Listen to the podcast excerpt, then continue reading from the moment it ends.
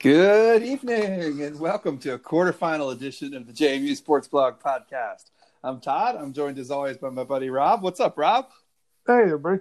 Yeah, hopefully everybody is doing well. Um, Rob and I are refreshed here in our partnership. We got a chance to uh, re- really spend some time watching the Dukes this weekend. It was a lot of fun, Rob, and um, looking forward to talking with everyone about the game on Saturday. Um, welcome into the podcast. Don't forget, rate and review us wherever you get your podcast. I think that's primarily Apple iTunes and Apple Podcasts. Um, five points, five stars for JMUSB. Uh, feel free to leave a review, good, bad, indifferent, what have you. Um, Rob, we are brought to you as always by Pale Fire tonight. Uh, big thanks to our friends down in Harrisonburg doing some great stuff around the holidays. Get into the tap room anytime. Mention the podcast. Uh, go see some music get some great beer.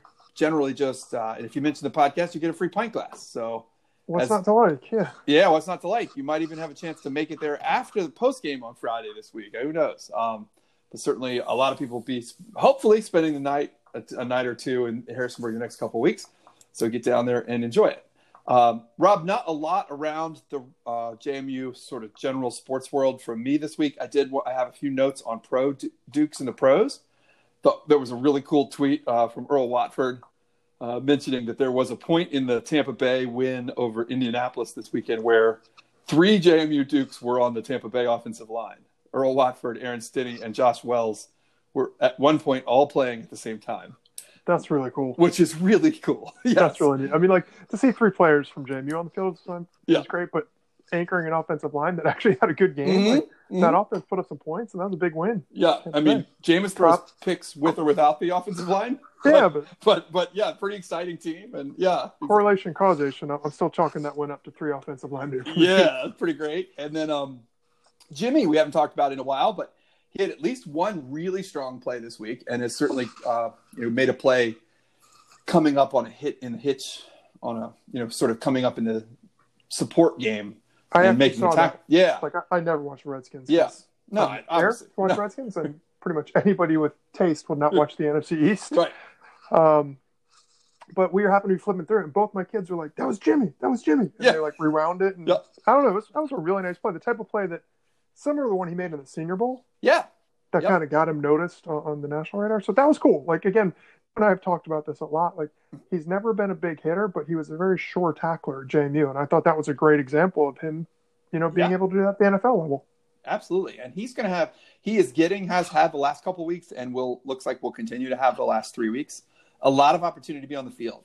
Um, some injuries and just you know a season, a lost season has given all the young players for that team uh, plenty of opportunity, and it's great to see it. And hopefully Jimmy can can stick, you know, can use it to really put some good stuff on film. And then the last note was uh, my third one was it was fun after the JMU game, Rob. I, I think we put this out, but uh, the DC Defenders, the XFL team, getting ready to kick off here in town. Um, Vad Lee and Khalid Abdullah together put out a little video, you know, shouting out JMU's win over the weekend. Uh, I thought that was kind of cool. And, and the defenders showing where their bread is buttered, like yeah, definitely tapping know. into the regional nature. I think that's smart. It's really know? smart. You see a bunch of teams kind of seem to seem to be doing it. The XFL, mm-hmm. like tapping into fan bases, trying to occupy a niche rather than be some NFL competitor. But I thought that was really cool. Um, yeah, I get a real kick out of when I see former players taking such an interest in this team, and you know, mm-hmm. former players just tweet something about like a current guy, uh, particularly if it's like at a position. I love yes. it when Schor tweets about Nooch and things like that, or or yes. you know, Khalid Abdullah talking about the running backs. Um, yep. I don't know. I, think it's neat, and it's something that as the program evolves, I want mm-hmm. I like more kind of have that fraternity of players that can do. So I think it helps everybody. I think it's great for them, kind of the lifelong mm-hmm. bonds, and obviously we could read more into it and assume this is extending, you know, throughout the business world and so on and so forth. But mm-hmm. um, I don't know. I just think it's really cool to, to see it really it be is. a program, not just something they do for four years, then they get out. Mm-hmm. And there's value in it for the program in the future too. I, you know, we will we'll save our uh, recruiting and signing day stuff. We're, we're playoff focused right now. We want to we would like the Dukes to win a title again right now. And we'll talk to Evangelista when the time comes uh, to go around the world. But I did see there was a big defensive back transfer from the FBS level today announced. And I, I, I do think it's one of those things, right? If Dean Marlowe is tweeting down at Jimmy and Rashad Robinson who are tweeting down at, you know, guys on the team now, that that starts to, you know, that stuff gets out there. You know, Yeah. yeah. I mean that that that means something uh, down the road for the program. So it's good to see. Rob, I don't have anything on hoops this week. Um, saw the women's team hitting the practice court hard. You have anything? No, I, I No. no. Yeah, we don't really want to talk about it, right? Um, Michael Chris, uh, Christmas having a good December, so that's good, right? Okay. And I was, I Um, was next to a whole bunch of guys on the team at the game uh, at Oh, yeah. halftime. Yeah, They, they seemed like nice gentlemen. there you go. I'm rooting Well, for him. I'm rooting for him. But We're all rooting for him. Go Dukes. Yeah. Right? yes. Um, but that brings us to what we're all here to talk about tonight. Uh, like everybody else, we are locked into this playoff run. This is the Mossy Creek Four Downs, uh, brought to you by Mossy Creek uh, Fly Fishing in Harrisonburg, Virginia.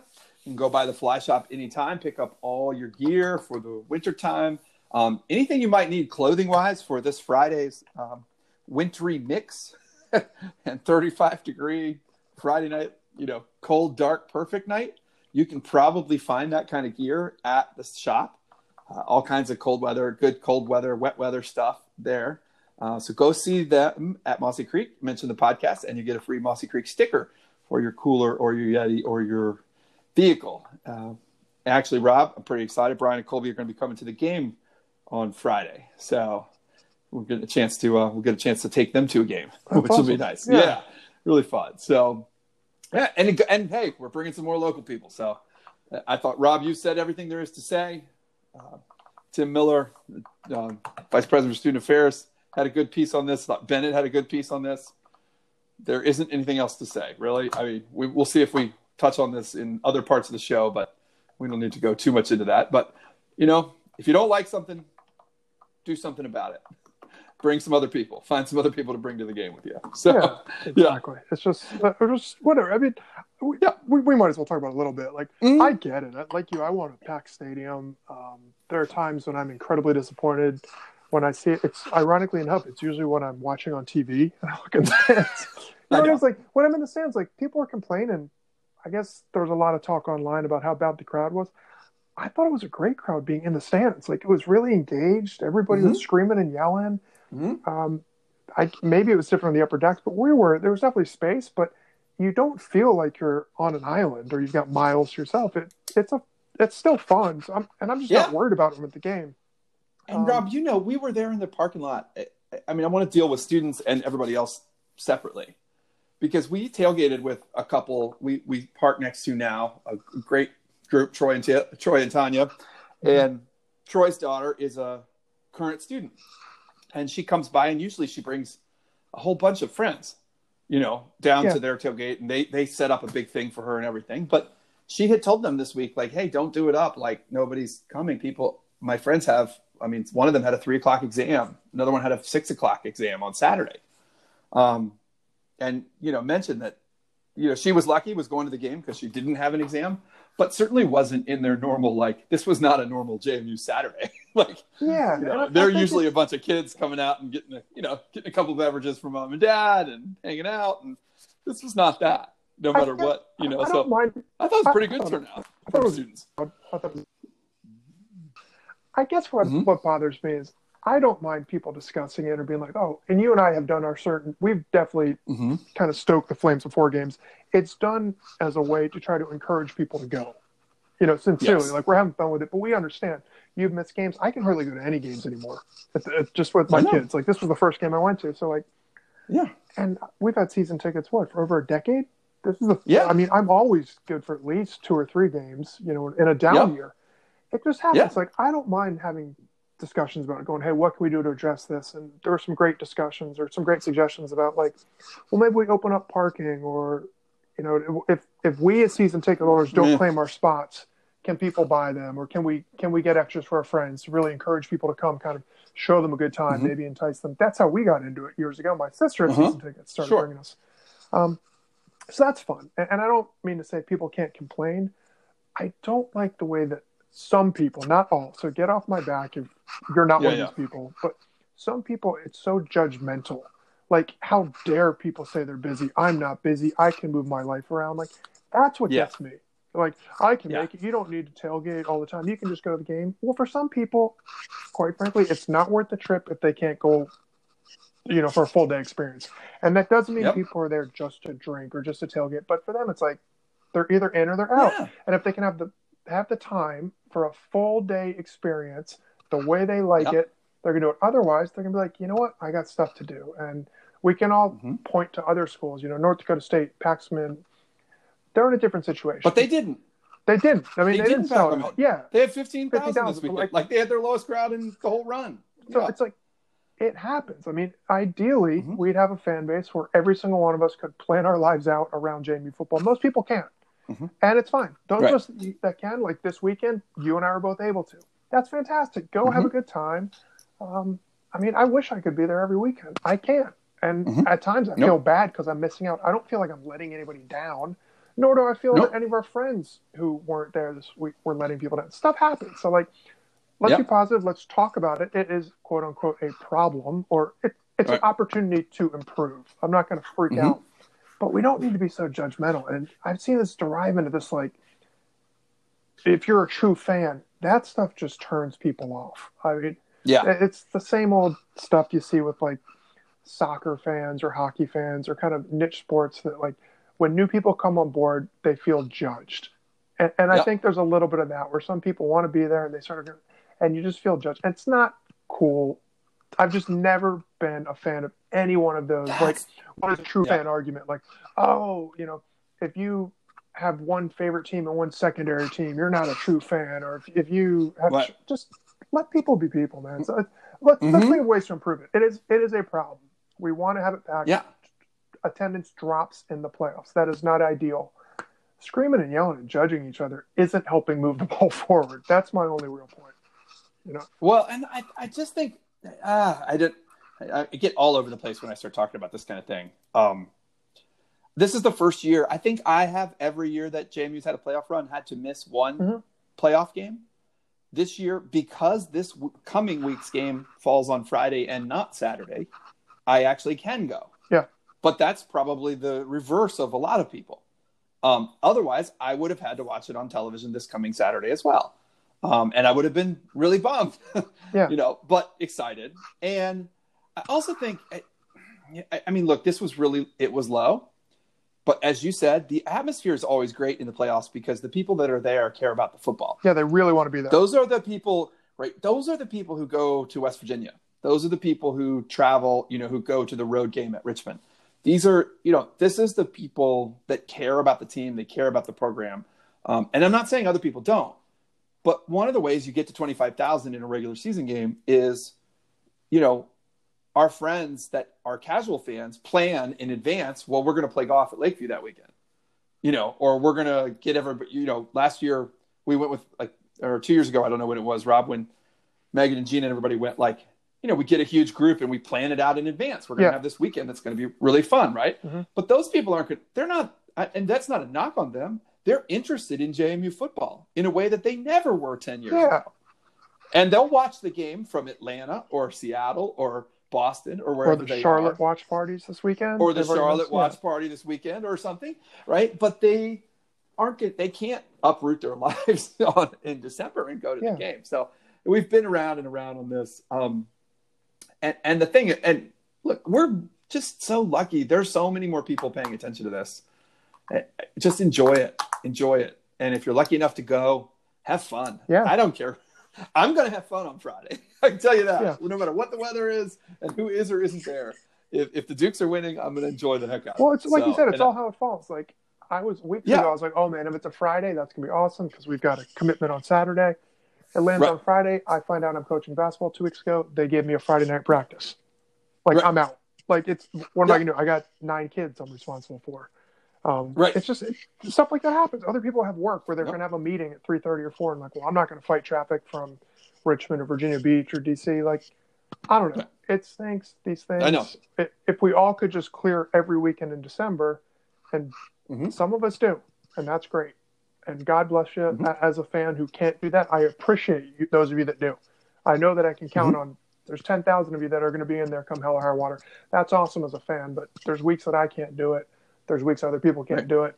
screaming at them is just, in my opinion, is going to make them less likely to want to come and, and make an effort in the future. So Yeah, in some and- sense, it's and- counterproductive. it's also different. We have, I mean, North Dakota State's going through this right now too. When you're this, we've been in the playoffs six years in a Yeah. row. JMU has. That's never happened before in the program's history, right? When when they got in there in 2015 and 2016, it was the biggest deal just to host a first round game, right? Yeah. And I mean, those were rough. First round games are really rough because it's Thanksgiving weekend, but you know, people, a lot of people. I mean, we're, we're dealing with it with our friends who are coming from Philly. You know, our season ticket crew. Mhm. They get to choose one. They probably get to choose one playoff game and hope the Dukes make it to whatever that round Yep. is. You know, and that's the way that it. That, that's just life a little bit. Um, and and I think when you know there's going to be three games at home, um, you know, or you think you hope. I don't know. I'll be interested to see this Friday. It may be a total crapshoot because it's Friday and the weather is crazy.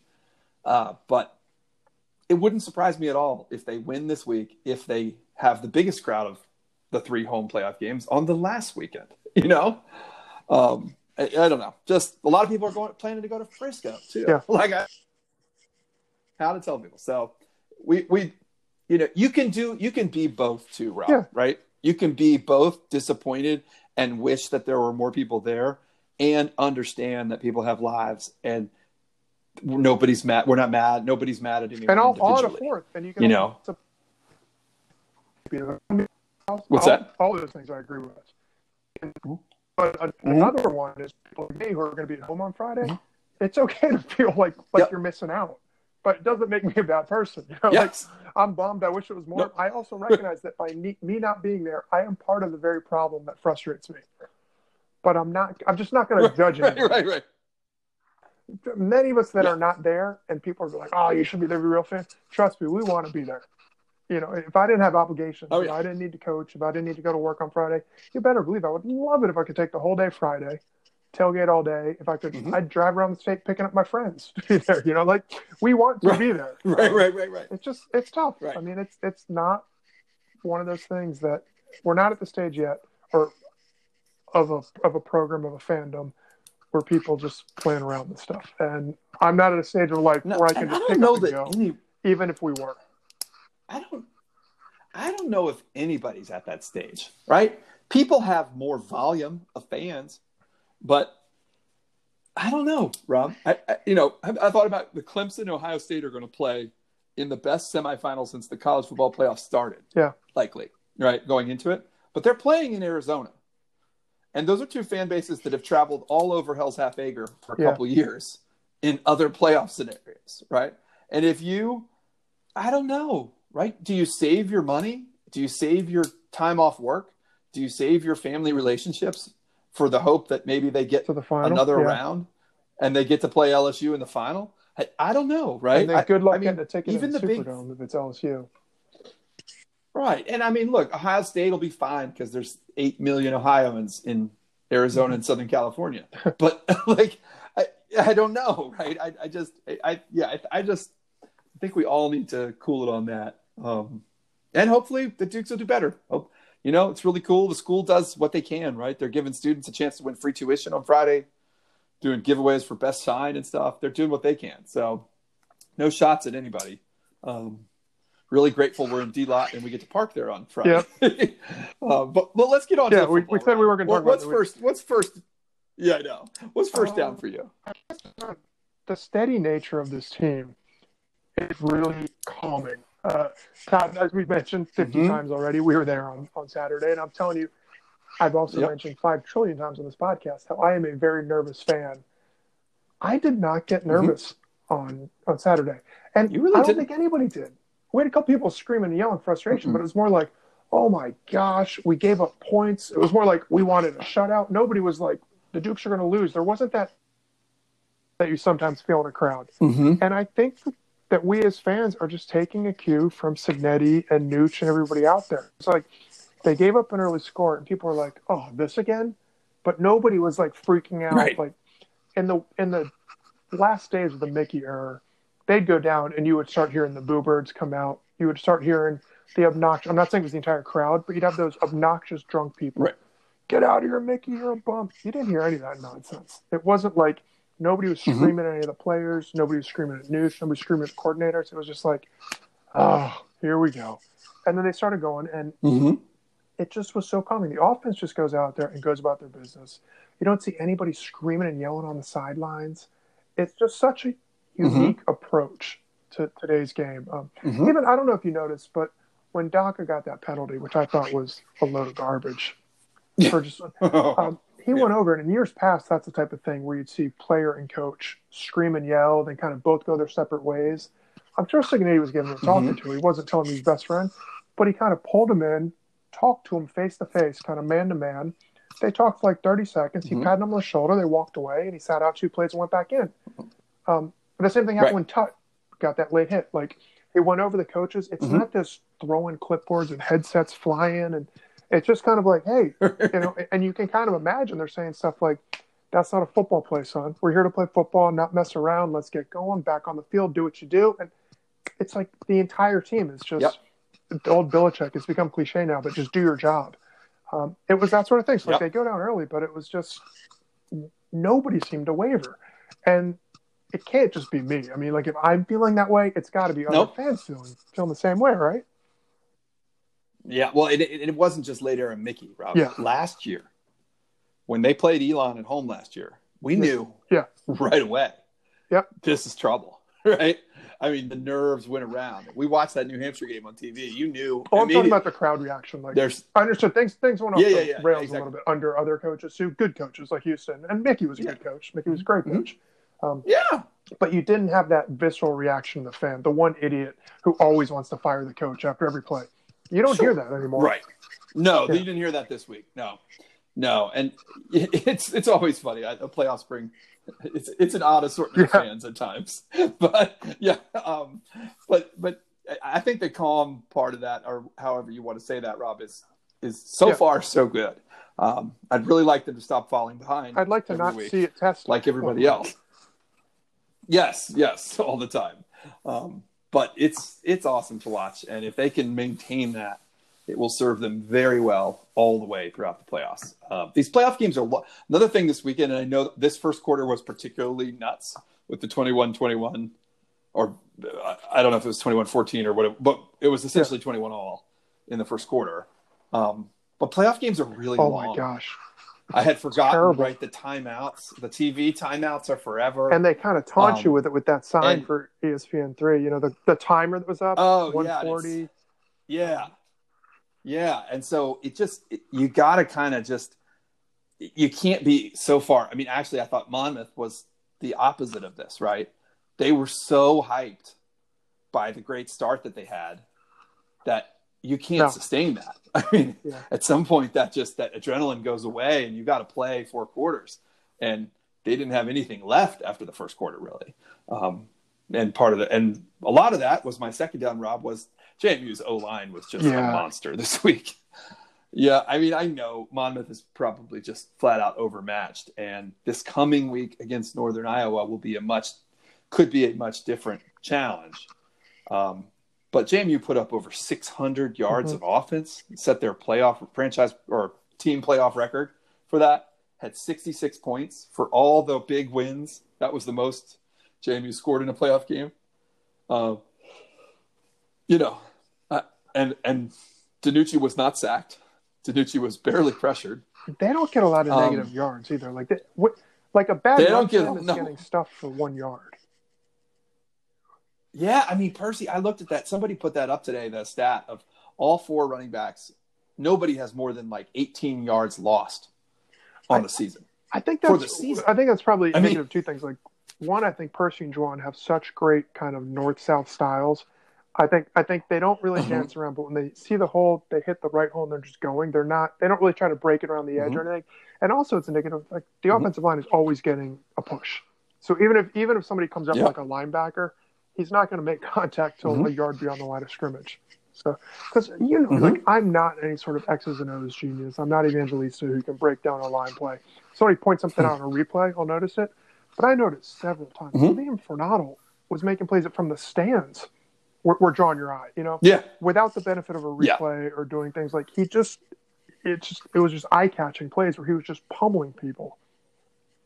Mm-hmm. Um, yeah, it's really fun to watch, and they just they also I don't know how to say this they they're they're just um, there's a calmness about the unit this yeah. year that like you said about the the way they play you know they just keep moving around they seem to I don't know there's not they're not hyped all the time.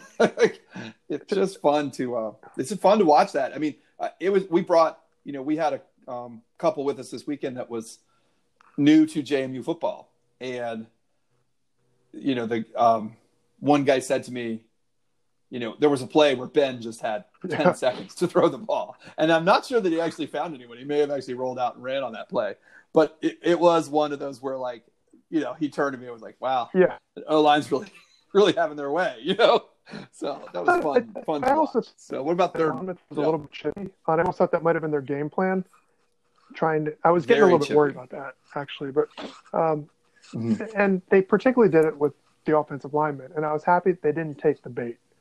They just kept getting back up Me too. and kind of taking it out on the next play. So that was cool. Hmm. Yeah, Monmouth. I thought they actually got a little bit it was a little bit of fool's gold for them. I think those first couple big plays. Yeah. You know, if you're them, you're probably thinking, "Oh, we can play with these no. guys," and then and then you get a little I mean, chesty, and that was not the way I mean, to approach that was just game, a guy Guerriero who made one guy missed, and then it was track speed. And God, I'm not saying it was fluky, but it yeah. was like that was not indicative of what's to come. Like he ran through one hole, no. guy took a bad angle, and he was gone. But that it wasn't like they consistently yeah. were pounding holes or anything like that. So well, I'm guessing we're going to get to some defensive things well, here, Rob. What's your go, third down? Just the, the passing game. Oh yeah. Um, go ahead. The run game definitely yeah. Me, uh, definitely. Um, I don't was was awesome. I don't know what I was going to say, but it was great. It was fantastic. It was great. Yeah, it was fantastic. It was that. normal. You expect the, that Riley and Brandon are going to have big games, but I'm just impressed how they spread the ball around. I mean, it was like eight guys caught mm-hmm. passes, mm-hmm. and how what really caught my eye was how they trust guys to come in and make plays. And I'm talking in particular that Ravenel, yeah, that Ravenel fourth down, fourth down catch. Um, it just it says mm-hmm. so much about this year's team, and I'm going to blow up one play to make it some sort of parable for the whole season. But to go for it, you know, in, in plus territory. Well, Cignetti did today. He yeah, talked I mean, about that play. You're on fourth down. Yeah. It's still a relatively close game. Um, it wasn't like uh-huh. fourth and short. Like you knew they were going to need to pass, but just to be aggressive, roll out. You know, put in a guy who had pretty much been sitting on the sidelines most of the game, have him run a pretty good route, catch the ball. I mean, it was it just was mm-hmm. cool that you can have a guy come in and just again, guys just doing their jobs, coming in, making the one play they had to, maybe just that game, or that might be the one play he has to make over the next two weeks, but just get it done. So that was cool. Mm-hmm. I thought Painter, I thought it was yep. just nice to see the guy get in the end zone, but that was also a terrific catch and a really nice pass. I think by Kojo, wasn't it? Was that Johnson there? It was, I think. So yeah, it was just, cool. It's cool. Like it's great when you've got Riley and Brandon to carry the load, but they're getting seven catches, six catches. So it's not like we're going 15, 16 targets to these guys. Um, I think Brown, Brown nope. had a Jake really Brown, started off in the first quarter. Dylan yeah, Stapleton. I think eight different guys caught passes. So it makes it it's hard mm-hmm. enough if you just got to figure out what are you going to do. Like, are we going to double Polk or are we going to double Stapleton?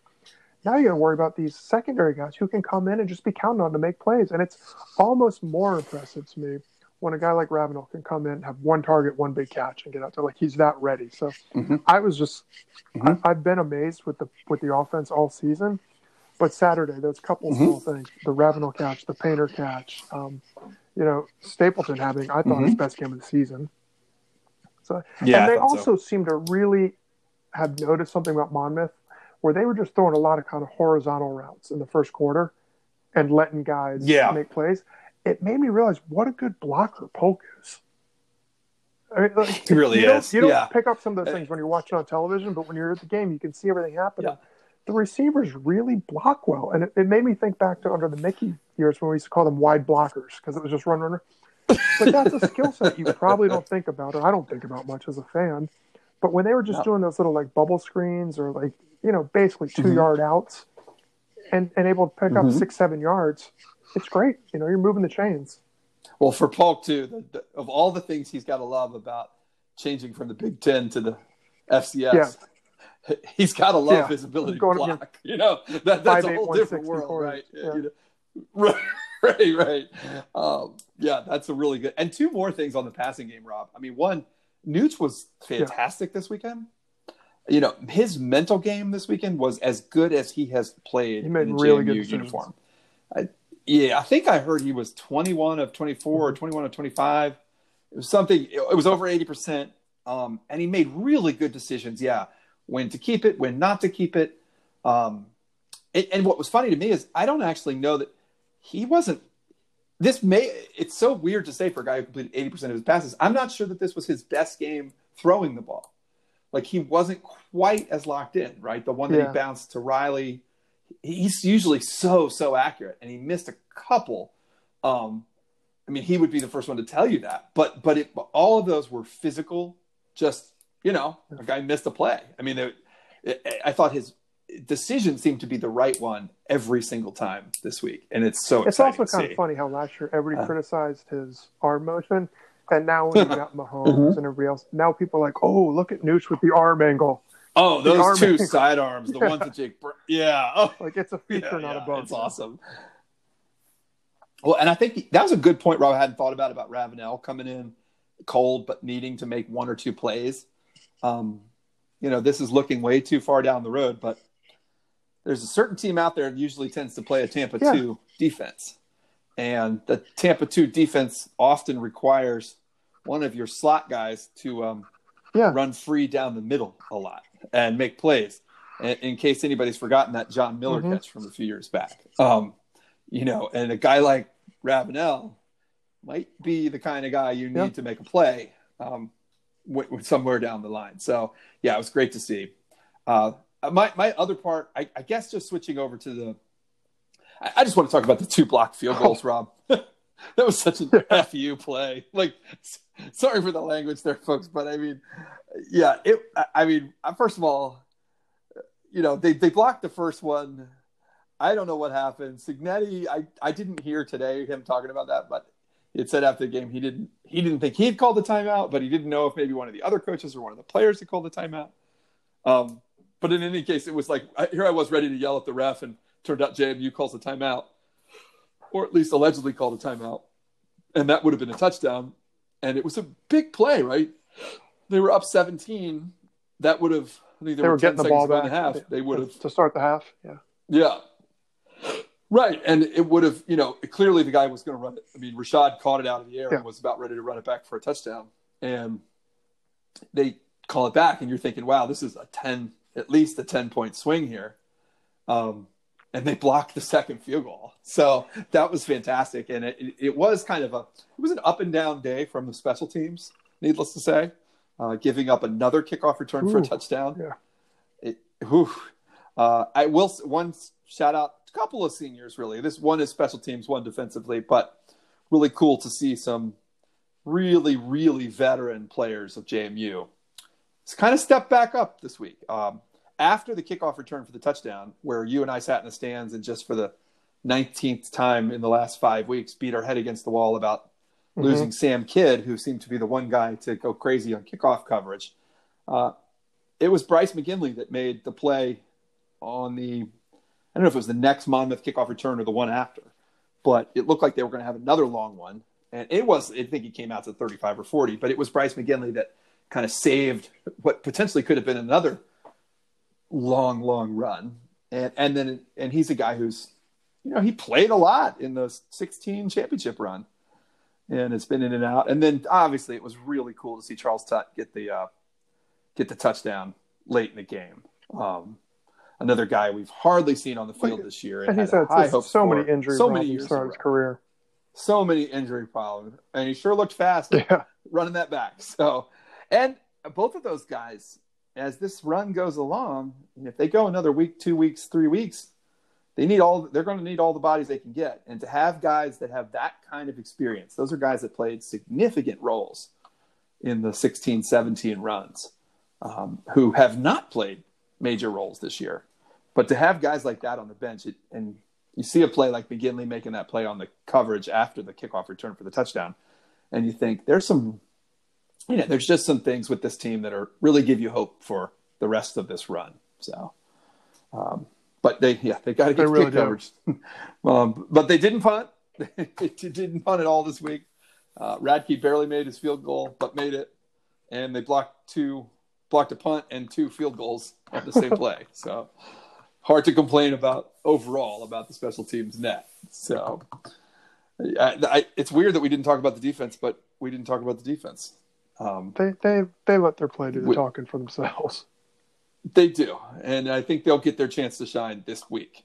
And um, unless we have anything else, Rob, that's what I think we're going to pivot to. Looking ahead to, oh, I just Oh, pivot. oh, geez, Shoot. yeah. Knock, knock somebody the synergies we can have and Yes. paradigm shift. Oh.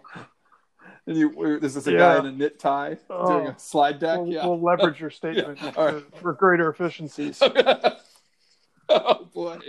Oh well, that helps us look ahead to the University of Northern Iowa Panthers uh, from Cedar Falls, Iowa, uh, fresh off a scintillating 13 to 10 win in Brookings over the South Dakota State Jackrabbits this weekend. Yes, Northern Iowa is the alma mater of one Kurt Warner. That is, they play in a dome. Those are about the only two things I Don't really about sling it around like uh, Kurt Warner did, huh? They do not sling it around anymore. Um, Northern Iowa, a very, very, very strong defensive team, um, seems to be challenged in the offensive department. And by challenged, I mean they look a lot like Army football Yeah. in the 1940s. so, um, you know, they have a lot of injuries. I, I will say, looking ahead to this game, they have been missing. They had a kind of all-world tight end coming into the season, Briley Moore, who may actually return this week. He's been out since I think the first game or two when they lost to Iowa State, or right after, um, but may actually come back. They've been down two, rece- at least one, and sort of one and a half receivers this week. Um, Isaiah Weston and Deion McShane. They've been down their main running back, Tyler Hoosman. They they they have a um, a mash unit over there, and they've sort of been that way. They've been patching it together for the last few weeks, um, especially on the offensive side of the ball. Um, but their defense has not let up, and you know they obviously performed very well. They had been blown out by it's a weird schedule. This team, Rob, I don't know what to make of them. Right, they lost in triple overtime to Iowa State to start the year, which is very similar. I think. I think very comparable to JMU's Yeah. loss to West Virginia. Um, a game that they it was only 13 all at the end of regulation. The score ended up being high with the three overtimes, but that's certainly not a bad loss. They got destroyed by NDSU. Um, maybe not much to see there. And they got destroyed late in the season, in the regular season, by South Dakota State, which is the reason they went to Brookings instead of vice versa this week. But they obviously avenged that Yeah, loss. one the one, one the one Um, that mattered. Yeah, won the one that mattered, and and that's it. That's those are their three losses, all to all quality losses. Um, you know, won the other games. I don't really know what to say. Um, I, I'm really looking forward to this week, Rob. For me, my my main thing this week, I mean, one of my main things at least, is the special teams we were just talking about. Um, I think this is tight, a tight game. We're looking at potentially some weather, and most of all, just we're looking at two of the top 20, you know, top 10, top 20 defenses in the country and I think points are at a premium, and and JMU can't afford to give up home runs um, to Northern Iowa on plays that they should here this week. So that'll be my big one. I don't know what you're Yeah. looking forward to. Well, I sort of I have know one more, but and yeah. I don't mean this to be snarky, and I don't mean this to get under the skin of any Well, like maybe. MVC fans if they're listening to this. I mean, oh, first of all, yeah. get a life if they're listening Mhm. to our podcast. But but I, I'm really curious, legitimately curious to see how a non NDSU MVC teams stacks up to JMU's typical CAA competition. You know, MVC fans Yes. are talking all sorts of smack about, oh, oh, CAA stinks. Oh, you only got one team left. And, you know, they only had Albany got knocked out. Nova. right. JMU played cupcakes, And I don't year. buy it. Like, Right. I, I don't think, obviously, I mean, I don't, you don't, the, the committee didn't. Nobody thinks that at the top, the CAA's top five teams are as good as the MVC's top five teams. But I think top to bottom, the CAA is a better league. Mm-hmm. I think week in week yep, out, you're not going to have a lot of cupcakes. Even a team like Rhode Island is going to give good teams fits. Mm-hmm. So I really want to see. Like I think mm-hmm. UNI is a good team. I think they could beat JMU. I Mm-hmm. think it's going to be a challenge. But you know what? I thought Stony Brook almost beat JMU. Villanova could have beat JMU. Like I think they're like at that level, yep. and I mean that as a compliment, Mm-hmm. not as a knock. But I just right. I don't think that this right. is going to be this super intimidating. Like, oh, Jamie, you ain't seen a defense like that. Yeah, Jamie's probably seen three or four defenses like that. You know, like that. That's how we right. play in the CAA. And at the end of the day, mm-hmm. you don't have a lot of CAA teams make it. Some years, some years you do, because you've got a mm-hmm. lot of really good teams that end up knocking each other out. I think that's what. That's how I view this UNI team. It's a good team. Yep. It's not on the level of an NDSU. Um, just like a lot of the CA teams aren't really on the same level as JMU. But I don't know. So I, am not particularly intimidated. I think it's going to be a good matchup. Mm-hmm. I think JMU should win. I, I, hope, I think they will win, mm-hmm. but it's not out of the realm of possibility that you and I come in there and, and come off. But they got, they just got defense, like you said, got to take care of the ball, got to play better in special teams. I think JMU's defense is going to have its way with the Northern Iowa offense. And I think JMU, even yeah. if they may struggle a bit, it's not going to be as easy as last week, or God willing, maybe it will be. Um, I think JMU will score enough points mm-hmm. to, to get out of Harrisonburg with victory. That's yeah. That, I, it's really hard for me to see Northern Iowa the way in the shape they are right now, scoring enough to keep up. Unless they get points off turnovers um, and special teams. Right. If they get points off special teams and turnovers, that kind of thing, you know, I think they do have a kind of a home run hitter, wide receiver if he's healthy. You know, um, but their uh, quarterback I read, play I is read something eh, some just Iowa newspaper today. I can't remember which one. Oh, I, I, is it the Waterloo Cedar Falls? I don't know. The, the front yes. sports section. I clicked Uh-huh. over to the front page, and I kid you not, the Uh-huh. top headline story on the front page was about some woman getting arrested for a stolen kidney scandal. So there's so Oh, yeah, oh, there you go. okay, One of those things. Well, Um, but whatever. They, they yeah. are also talking about some freshman receiver who's been pretty good, but has reached that like four game threshold. And apparently, the talk is will they Oh. play him or will they not? So I don't know. Not like that'll be a game changer, but it is interesting. No. I think they do have playmakers. They've got a freshman QB, do they not? Yeah, they do, and they do have a. Uh, the, the paper has a breaking news banner across the top that says, "Farley, that's their head coach, Mark Farley, uh, says James Madison is on North Dakota State's Hmm. level." Well, There thank go. you, Farley. Right. Thank you, Farley. Yes. Um, and then the I, I, Rob, just one more little note. Um, I am terrified of who knows what kind of officiating we're going to get. Ah, It was not this good. weekend. You know, 66, 66 21, it doesn't really matter, but it was bad. Those were OVC officials bad. this week. You know, average CAA ref is terrible, but man, they were bad this weekend. Yeah, the call on, as you mentioned, the call Daka. on who got oh Odaka. Yeah, and you know, even the Jawon one, I, I, Jawon probably deserved it. He did kind of, you know, either shove or swing at the guy at the end, but he was like the fourth guy I thought it was. I thought it was to, to do a. I thought Jawon deserved the flag, and I did too. It needed to be it wasn't offsetting, like- right? It, it he was like, the guy who retaliates. They both did it. Like and sync, They you both know? did it. It Yeah, was like it was- almost in, in perfect unison. no, no. And the first, um, I don't know. If, I think it was the very first kickoff of the game where they said that Amos made a fair terrible, catch and he yeah. didn't make a fair catch. Like, and he was running in the open field, and then they blew the play dead. It was just, and it was weird because like if he didn't make a fair catch, then he's actually supposed to get an unsportsmanlike Yeah. penalty for running. Like if they thought he made a fair catch, it, oh, and then uh, and then obviously the field goal timeout that may or may not have been a ti- I don't know. There was just a bunch of weird and- stuff this weekend, and the two, even the two replays that were overturned were like, if they're close, I, And I the don't way know. they just felt like the replay, you know, they, you know, they. yeah, yeah, that was they're what it was. Yeah. Oh, the last play is under review, whether or not the re- whether it was a reception or not, and we're like, who? We're like, Right. did Cignetti challenge that? That was a waste. Like he clearly caught it, and they weren't reviewing if he caught it. They were reviewing if he had scored a touchdown. So everybody in the stand was Right. totally confused. Like it was, yeah, and, it And was then they're like, like, what is going on? Like, so it's a touchdown, but I thought you were judging if it was a catch or not. No, it was a mess. And also, like, you, could do an entire podcast on this, and I'm sure somebody has. The whole way that they spot Yeah. the ball, like they bring the chains out, and they measure it, and then they throw it to their you know their pal referee, and he Yeah. spots it again. Then they run the play. Then they bring the chains out. I'm like, how? There's no precision. Like I thought the whole point of bringing the chains to the ball was you're not going to move the ball, and that's where it is. But they just Right. it was there, and that's that's a little thing. Oh. And there was one point when they said there was an injury on the field, and they were like, maybe when Riley got hurt, and they were like, well, we need to measure, but we're going to wait for the Yeah. field to clear. And it's like, well, if we're going to take five Oh, it's- minutes to It's sit here, why don't we measure? just, it's such a junior varsity operation. It's. Yes, and who knows what conference officials we're getting Yeah. this week? Presumably, we're not getting the CAA or the Missouri Valley. It was so, bad. um, it'll be quite the grab bag.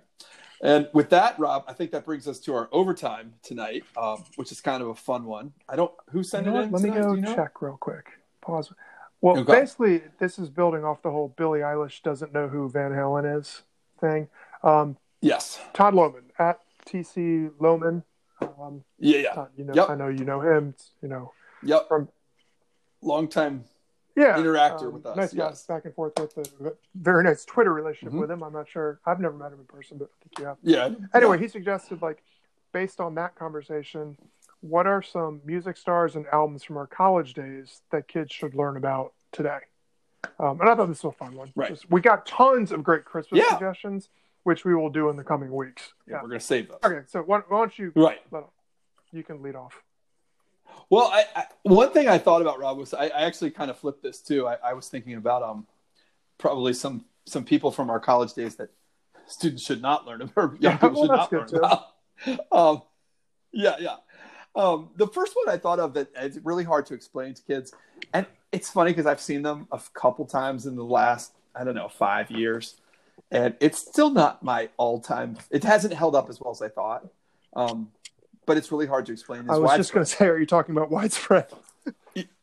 I am, yeah. It, it um, it's it's hard to explain, but it's also kind of a. It's funny. It both holds up and doesn't hold up in a weird way.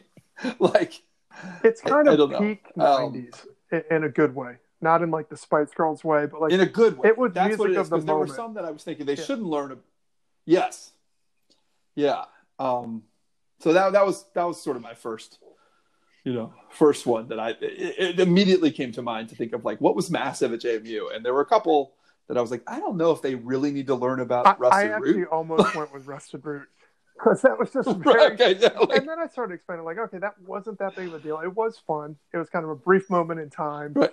where I felt like all Mhm. of my friends from from school JMU on North kind of got a Rusted Root, but it wasn't Right. the total like East Coast sort of. um You know, it, it wasn't like Dave Matthews. Right. Was it from a college perspective? Mhm. You know, that was a big college band. So Right. I thought about them. That's good. I don't know. I, I was trying to consider from like music that you should listen to in college, whether or not the albums came out when we were then, but like just so I was going to go with some sort of Bob Marley or something like that. Oh yeah. But then I realized like Mm-hmm. college kids didn't even like Bob Marley or didn't really like reggae when we were in school. They just kind of liked smoking weed and trying to play Redemption Song on their roommate's guitar. Like people just kind of faked their way through so they could have that one Marley poster and listen to Three Little Birds, like whatever. Right. Um, Mm-hmm. I guess one band like for me, it's got to start and end. We talked about this Mhm. last week. Tribe Called Quest, and, and I'm not going to go on sort of Yeah. old man rant about rap today. It's like I like rap today. I'm not as into it as I once was, but for me, like Tribe Called Mhm. Quest is the best. Period. End of story. Um, you hit on it last week. They were kind of that Mhm. bridge from not from like just taking other music from real DJing versus creating beats and everything. Both have merit. It's Mhm. the best. I love Phife. I love Jarobi. I love Q-Tip. I love all their albums. Mm-hmm. It's just I don't know. I feel like people need to do their homework, and in order to really appreciate music today, not just rap music, but all music, I think, I think Tribe holds up with with any band out there anywhere, and this is a hill I will die on. Yeah, that's pretty good. No, and this one's, I guess, a, it might, it's a little bit. I, I was trying to think, Rob. I guess it's. I mean, you would know that. You obviously know the album, but it's a little bit after you, college wise. It's probably when it was mainly me left there. Um, but but the Chronic album was the was one that I was thinking of was like the album that we listened to Well, late that was- night. You know, Yeah. cleaning up after a party all I the would time. think, or, or Snoop's debut was my freshman year of college. Yeah, well, that's what I mean. I mean, that's really Doggy kind Style of was like that. huge deal, and then when Tupac yeah. signed with Death Row, that was the other big deal. I just remember Kevin Doyle playing that album. Yeah. Until he wore it out. yeah. Doyle. All right. All right. Nice. What else you got? That's awesome. Um, I, I, it's hard. I, I, don't think there's any way to explain peak Garth. Yeah. this is totally in the mainstream country. There's nothing era, wrong with that, though. It's so impossible to. It's like Taylor Swift times a hundred. He was like, like the biggest rock star on the possibly... planet. He wasn't a rock star. And it, yeah, and it doesn't. It's really weird because it's like I still sort of have like positive thoughts Didn't about he just win like some entertainer of the, of the year? He did, but and what's weird is when you go back and listen now, some of the songwriting is really yeah. creepy. like, like uh, you could not pull that now. Um, this time later, so I, I don't, and that that goes for. Don't get me wrong, that goes for Dr. Dre and half the mm-hmm. albums mm-hmm. we're talking about here. Um, you know, would not be viewed the same way critically that they are today. But you don't think of it coming from like the most mainstream of all mainstream country. Um, at the time to go back and listen to some of those really questionable yeah. lyrics and you're like whoa yeah so that, that was kind of interesting yeah. for me uh, well this yeah. is one this is very college specific and this is not on the level I have a of, question for you you know like this isn't a van halen Or no no i got but I, to me i really really enjoyed this band it might have just been me and million and a few others but i remember going to them at 930 or not, not even I thought I think I saw them mm-hmm. at the Bayou a couple times. The samples yeah. for me, like yes, like I that was just such a great band. Like Colorado, Colorado, baby. It was so perfect for the time yeah. we were in college, which was, you know, guys and girls party shoes. You know, girls with Keds and big baggy jeans and khakis and mm-hmm. Birkenstocks and mm-hmm. socks. Like it was not a very stylish era. But um, the samples were kind of like no. a party staple throughout my four years of school, and it was just mm-hmm. good music. It definitely brings me back. We've got a good friend who actually just moved to Germany, but whenever she and her husband would be over hanging out with us, she and I would always, you know, the nights we got a little overserved, we'd make all the other spouses listen to the samples and we'd sing all the songs, and people kind of look at us like we yeah. three heads. yeah. That's really funny. Uh, along that same line, Rob, I would think of both um, yeah. Fishbone and Guided by Voices, both kind of falling into that weird it's weird. I not to say I love uh, GBV, but I just was thinking like you could be yeah. weird. You could be like different. Like I it's really hard to be I mean, you could be you could be like Post Malone now and just be an asshole. Like, but but I mean, you're not really different or weird. Like, I don't know. I mean, musically, you're not like totally out on an island. Like, I feel like the samples in Fishbone. If you go back and listen to that now, you're like, who yeah. the hell wrote this? Like, you know, like what was what was the genre? And yet that was something that people. I, I don't know. I love some of that party at ground zero stuff. I remember seeing them in the Car- yeah, yeah, the Carolinian yeah. in North Carolina. But yeah, I was thinking that's pretty funny. Um, and then my, Rob, I was thinking like just you know we're kind of on a we it's been a um you know we we got some tough tough news about some friends last week about one friend in particular, but we, we feel for some other friends that were closer to him. Um, agents um, made me think about agents of good roots, agents, and um, and our friends from Full Circle yep. slash yeah yeah you know um, yeah just I was thinking about agents and Virginia Coalition and you know some of those you might still see them pop up. I think Agents holds up a little better than Agents definitely holds up, and this is this has been out of Roanoke. Yeah. Um, so we became yeah. aware of them through some other friends from Roanoke, but I wasn't the lead singer had like some sort of I mean, I might be making this up. Didn't he get like a ski pole in his throat? He had like this really weird voice. I, I don't know. I don't. Maybe, I, Brian, maybe Brian just told I have no idea. After one night, but um, that's a cool band. Talk about being unique. They sounded like nothing else out there.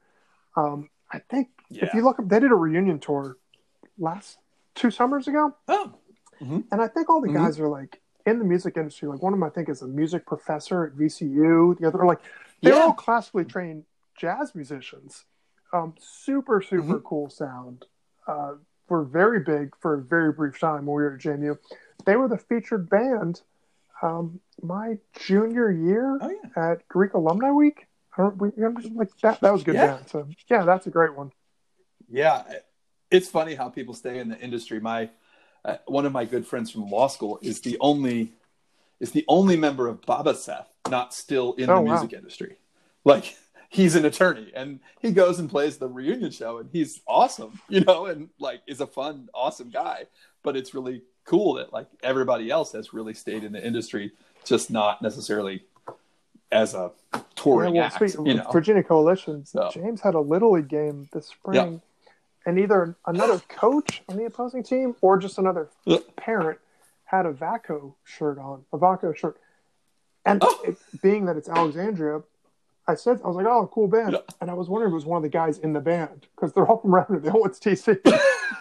so, uh, Yeah, I think that the house I, the house I'm living in now, um, two owners ago was uh, was owned by one of the guys from Oh, Gonzo's wow. Nose.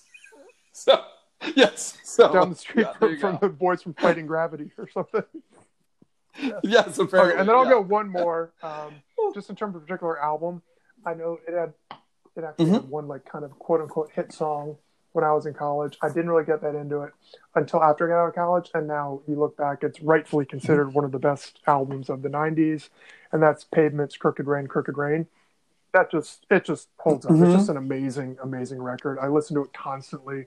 It's what 25 years old at this point and just Mhm. uh, just amazing stuff uh, that's a band I, I miss recording new music i like Stephen Malkmus's new stuff his, his, his new band and everything but Mhm. pavement is every bit as good as everybody says if you're in college now and you missed it Mhm. go back and uh, check that one out and listen to it on repeat That's an interesting um, way to think about it. I, I that was one I I ha- did not think about in preparing for this. Preparing for Um, this. I do. I am glad that neither.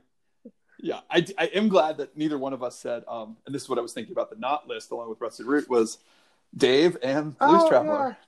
Neither of, you know, it's weird, right? Because they're so huge for our time in college. They're massive. Um, I mean, it, at JMU, they were as massive as like Yeah. the Spice Girls, right? I mean, like that big of an effect. But I don't. I, I'm nostalgic about it. I have no interest in paying eighty five dollars to go to a show. Like, you know, No, we got invited whatsoever. So I, friends. Be like, oh, we should go see Dave Matthews at whatever they call Mhm. Nissan Pavilion now. And I was like, no. Yeah, yeah, going. And they're like, why not? Oh, and they're like, you're Right. too cool. I was like, no, I'm just not going. I, I saw him there a bunch of times. I've Right. seen him, you know, whatever. He played Wilson Hall. Right. He played Grafton Stovall. Like, I don't need to Mhm. drive out there to spend whatever it is to listen to the same songs I've heard five million times. And enjoyed, and enjoyed. Yeah, Like, it's I- so I weird liked 'cause- Dave. I had very good No. memories of listening to and going to good shows in college. But yeah, I, I don't feel a need Mhm. to get back on that train. it's funny because I won't. There are bands that are we're not are not we're not and are not as big as Dave, who now play like the nostalgia acts that now play at Wolf Trap. That I would like, I would more go see them because I would like be like, oh okay, I'll pay like twenty five dollars to go to Wolf Trap tonight, where I wouldn't go to Nissan for that that show. Yeah, you're right. It's a even though I might not like the music as much necessarily. Oh, you I know, really I don't know. Anyway, so that gets to be a Dave Matthews Band channel over the summer, and I listened to a lot. I had a blast 'cause, I Mhm. mean, there's so many that they play all the live performances, and I had been to a shocking number of them that they played. Um, I just don't have a desire to go see it. I don't think it's a nostalgia act. I think it's just like current fans, and and yeah, Yeah, yeah, I think so too. I'd, I'd be more inclined to go if it was like Yeah. a small ven- venue and a nostalgia act. So Mhm. Well, the samples was a I'm great go to in this, Rob. samples. I'm glad. I'm go- I'm going to listen Yep. to that tomorrow. Now that you said that, yes. So, um, but thank you everybody for tuning in. We hope we have another week. We hope we have another couple weeks of JMU football to talk about. Rob and I will be here no matter what we have coming up the next few weeks to talk about. Um, but we're certainly hoping hoping that we can all sit back and enjoy this weekend after a win on Friday. Uh, go by Pale Fire, go by Mossy Creek if you're in Harrisonburg. Mention the podcast anytime. You'll get free stuff. Uh, but really, go support those people. They're both doing great. I, I thought it was really cool, Rob. I don't know if you noticed last week, Pale Fire, they showed the game. Yeah, I didn't even know they had a TV, but they they realized they they need to make an effort. You know, they're not big sports people, but uh, big. I, I was really happy to see that they were kind of embracing it, you know, getting on board, and, and I think they're going to Yeah, probably I mean, show it again this Friday. About it. Like definitely, Um, but like they go back Yeah. to what we are saying. Like it, support the team, but busy time of year, but finding a way to make it work for them, and that's a great example of like root where you can, have fun with it, and make it work. So that is a Yep. That's a great place to hang out and do anything. But watching a game there would be really fun. really cool. Yeah, and um, last thought on the football, Rob. Uh, if if if JMU wins on Friday, we are not jinxing anything or anything like that. But wow, would there be a fantastic matchup Either way, by any measure in in Harrisonburg the following Saturday? So we know that the semifinals are both on Saturday, December 21st. There is no Friday semifinal this year. I think there's like a two o'clock and a five thirty or something like that uh, on that Saturday. It's they'll both be preceding. I think that's when the NFL starts going to Saturday night games, um, and there maybe I don't know there may be some other bowl games, but they're not conflicting yet with playoffs or anything. So it will either be a rematch of the of it will be a rematch of two of the greatest games ever played at Bridgeforth, uh, one win and one loss. They- They'll either play Weber State again, a team that JMU had a thrilling come from behind victory over two years ago uh, on the road to Frisco. You know, a, a game won by Ethan Ratke Yeah. at the buzzer, or it will be a rematch of probably to this The day most bitter game. you and I's personal most bitter defeat we've ever seen at JMU. Um, the loss to Montana in the And we're not 2008 alone. semifinals. I'm shocked by how Uh, many guys or, and gals and just JMU fans in general I talk to who Yeah. I talk about, oh, I haven't gotten over that game. And people are like, well, no, why would you? No, I haven't Yeah. either. You know, it's just like, clearly, Yeah. eh, what? I- it's only been 11 years, you know? it's raw. It's funny to me too because the you know I think uh, part of I guess part of it's I was there, but it's that team. You know the Youngstown game with the misspotted fourth down ball. Um, you know it drives me crazy, but it's not the kind I look back and I mean first of all Youngstown didn't win. They we've gone on to beat them in the championship that kind of thing. Um, if App State were still in FCS, I would probably feel differently about a couple of those games. At the same time, JMU, you know, we had the thrilling win over App State at home during the 08 season. um, but yeah, I think it's just the love that we have for that 08 team. I know, it, you know, the Rodney Landers, Mickey, sort of Yeah. the best of that era. And for them to come up short in that on, on that spot with It was just, it was, it was just it's a inconceivable in for a team that had pulled itself out from the depths of despair so many times in so many dramatic ways. times. It was just inconceivable Mm-hmm. that they didn't have one more comeback in them. And they almost did, even with Dudzik coming in relief. He had that amazing play that I think Mhm. ended up in Sports Illustrated, like the, the somersaulting helicopter Yeah. Yep. I don't know. I'll, I'll never, I'll never be convinced that they wouldn't It's have crazy won that game me. had Rodney not been hurt. No, me too. And, and it is funny I, the way we might. Ugh, yeah, yeah. I, I, it's still. I, I mean, that is a game that has. There, there's never been. Even the NDSU lost a couple years ago. You know, I was pissed and a couple, but a couple days I was over it. That Montana one stuck with Yeah. me for a week. Like, and I think I realized like they had won the championship. JMU had won in 04 over Montana. Um, if they had won that game, I think we all really, really believed they would win the championship in 08. And if they had, like, it just feels like that you knew at the time that the trajectory of everything felt Yeah. like it was going to change. And uh, probably we're overstating it, but man, would I love to to see um, the Grizz back at Bridgeforth. so we'll see what happens. But Rob, with that, I will yeah, talk and to just you next we got a lot of friends, uh, like Todd mentioned. We, we had kind of a rough friends hurting, so think about you guys and rest in peace out. Yep. Love you.